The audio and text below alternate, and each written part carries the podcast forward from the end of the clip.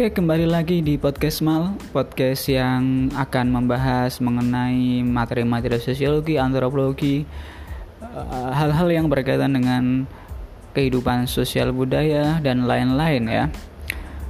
Baik, untuk kali ini kita akan coba membahas mengenai resolusi konflik ya. Beberapa waktu yang lalu di podcast ini sudah saya sampaikan juga mengenai konsep konflik sosial itu apa. Nah, barangkali hari ini, kali ini kita akan membahas mengenai resolusi konflik, yaitu bagaimana caranya konflik itu bisa diselesaikan atau bagaimana upaya untuk mengatasi konflik ya. Kita tahu bahwa konflik itu memang ada di dalam masyarakat. Nah, konflik ini tidak boleh dibiarkan begitu saja karena kadang-kadang konflik kalau dibiarkan ujung-ujungnya dapat merusak ya seperti yang sudah uh, beberapa waktu lalu dibahas bahwa salah satu dampak negatif konflik adalah rusaknya tatanan masyarakat, rusaknya bangunan fisik dan bahkan sampai hilangnya nyawa gitu. Maka perlu ada resolusi konflik yaitu upaya mengatasi konflik. Nah, upaya mengatasi konflik itu banyak cara yang bisa dilakukan ya. Kali ini kita akan membahas setidaknya ada tujuh cara mengatasi konflik yaitu ada koersi, ada adjudikasi, stalemate, arbitrasi, mediasi, kompromi, dan konsiliasi ya. Oke, mari kita coba membahas satu persatu. Upaya konflik eh, sorry, upaya menyelesaikan konflik yang pertama adalah dengan cara mediasi. Nah, mediasi itu apa gitu ya? Mediasi itu adalah menyelesaikan konflik menggunakan pihak ketiga sebagai mediator. Nah, pihak ketiga ini adalah pihak ketiga yang netral.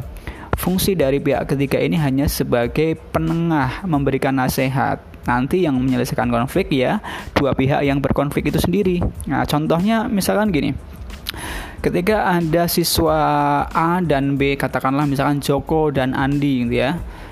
Ada masalah dan konflik, kemudian muncul pihak ketiga bapak bapak guru atau wali kelas sebagai mediator sebagai penengah. Nah, fungsi wali kelas ini hanya memberikan nasihat agar kedua anak ini menyelesaikan konfliknya. Nah, maka penyelesaian konflik itu diselesaikan oleh kedua anak yang berkonflik ini. Jadi bukan oleh pihak ketiga itu namanya mediasi. Ya. Berikutnya Arbitrasi. Nah, arbitrasi ini adalah upaya menyelesaikan konflik atau masalah juga menggunakan pihak ketiga. Nah, bedanya dengan mediasi, arbitrasi ini pihak yang ketiga ini sudah ditunjuk biasanya punya otoritas dan pihak ketiga ini berwenang untuk ikut menyelesaikan konflik. Nah, jadi kalau dari kalau dalam mediasi itu pihak ketiga hanya sebagai penengah, pemberi nasihat dan tidak ikut menyelesaikan. Nah, kalau arbitrasi pihak ketiga ini yang menyelesaikan ya. Contoh ya. Dulu pernah terjadi konflik antar negara.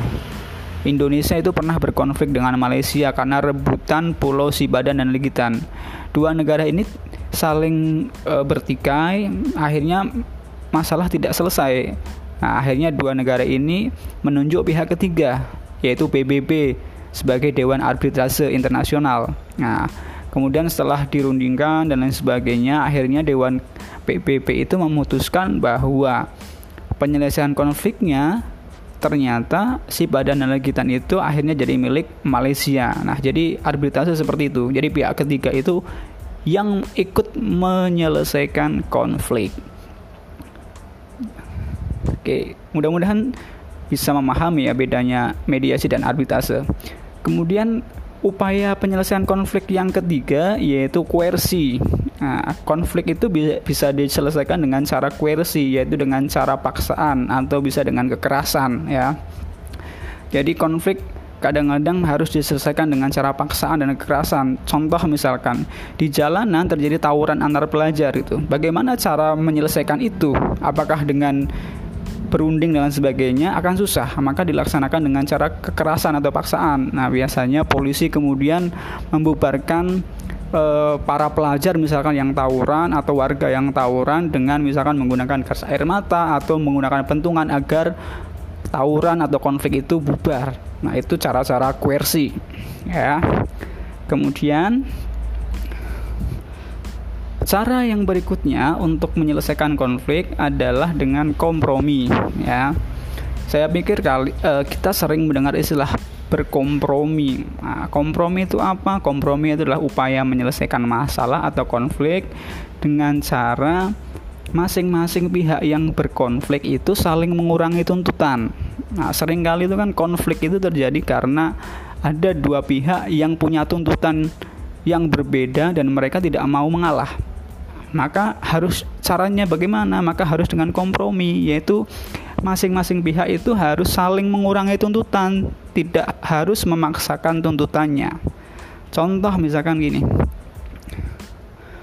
uh, misalkan ada guru dan siswa, uh, sering kali juga terjadi konflik ya misalkan.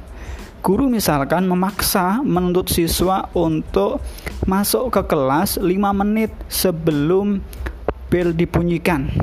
Sementara siswa misalkan menuntut bahwa siswa diperbolehkan uh, masuk ke kelas 5 menit setelah bel dibunyikan. Ketika dua pihak ini saling menuntut seperti itu, pasti tidak ada titik temu. Nah, pasti akan terjadi konflik. Maka caranya adalah dengan berkompromi. Jadi masing-masing pihak itu mengurangi tuntutannya. Guru tidak lagi memaksakan atau menuntut siswa masuk 5 menit sebelum bel. Siswa juga tidak menuntut uh, masuk 5 menit setelah bel tapi kemudian kesepakatannya apa? Nah, siswa dan guru masuk pada saat bel pelajaran. Jadi keduanya saling bersepakat. Nah, gitu. Itu namanya kompromi. Berikutnya, cara menyelesaikan konflik yang berikutnya bisa dengan cara konsiliasi. Nah, konsiliasi itu apa? Konsiliasi, konsiliasi itu adalah menyelesaikan konflik dengan cara mempertemukan pihak-pihak yang berkonflik. Artinya mempertemukan keinginan pihak-pihak yang berkonflik. Kadang kan sering kali gini ya. Uh, konflik itu terjadi karena keinginan-keinginan dua pihak itu sering kali tidak saling dimengerti itu. Jadi A pinginnya apa, B pinginnya, pinginnya apa, tidak saling tahu sehingga ketika berbenturan terjadi konflik aja. Maka caranya konsiliasi adalah dengan mempertemukan keinginan pihak-pihak yang berkonflik. Jadi A pinginnya apa, B pinginnya apa, kemudian dipertemukan. Nah, dipertemukan itu kemudian dicari jalan tengah atau solusi. Nah, biasanya konsiliasi itu kemudian dibarengi dengan kompromi yang tadi sudah saya jelaskan ya. Jadi seperti itu. Nah, cara yang berikutnya yang bisa dilakukan untuk menyelesaikan konflik adalah adjudikasi. Adjudikasi itu adalah menyelesaikan konflik pada jalur hukum atau meja pengadilan atau meja hijau istilahnya. Jadi konflik itu bisa selesai ketika diadili atau di dibawa ke ranah pengadilan. Maka yang memutuskan adalah pengadilan itu namanya adjudikasi. Contoh misalkan ada keluarga yang berkonflik misalkan ayah ibu berkonflik kemudian diselesaikan di pengadilan misalkan terjadi perceraian dan sebagainya. Nah, itu proses adjudikasi. Nah, kemudian yang terakhir cara menyelesaikan konflik yang terakhir adalah dengan stalemate ya. Apa itu stalemate kelihatannya kata-kata yang asing ya. Stalemate itu konflik itu bisa selesai dengan sendirinya ketika pihak-pihak yang berkonflik ini punya kekuatan yang sama atau seimbang sehingga konflik itu kemudian akhirnya berhenti dengan sendirinya karena apa? Karena masing-masing itu tahu bahwa kita punya kekuatan seimbang kalau kita konflik terbuka maka dua-duanya akan hancur maka akhirnya apa? Dua-duanya akhirnya menghentikan konflik dengan sendirinya karena merasa punya kekuatan yang sama nah, contoh apa?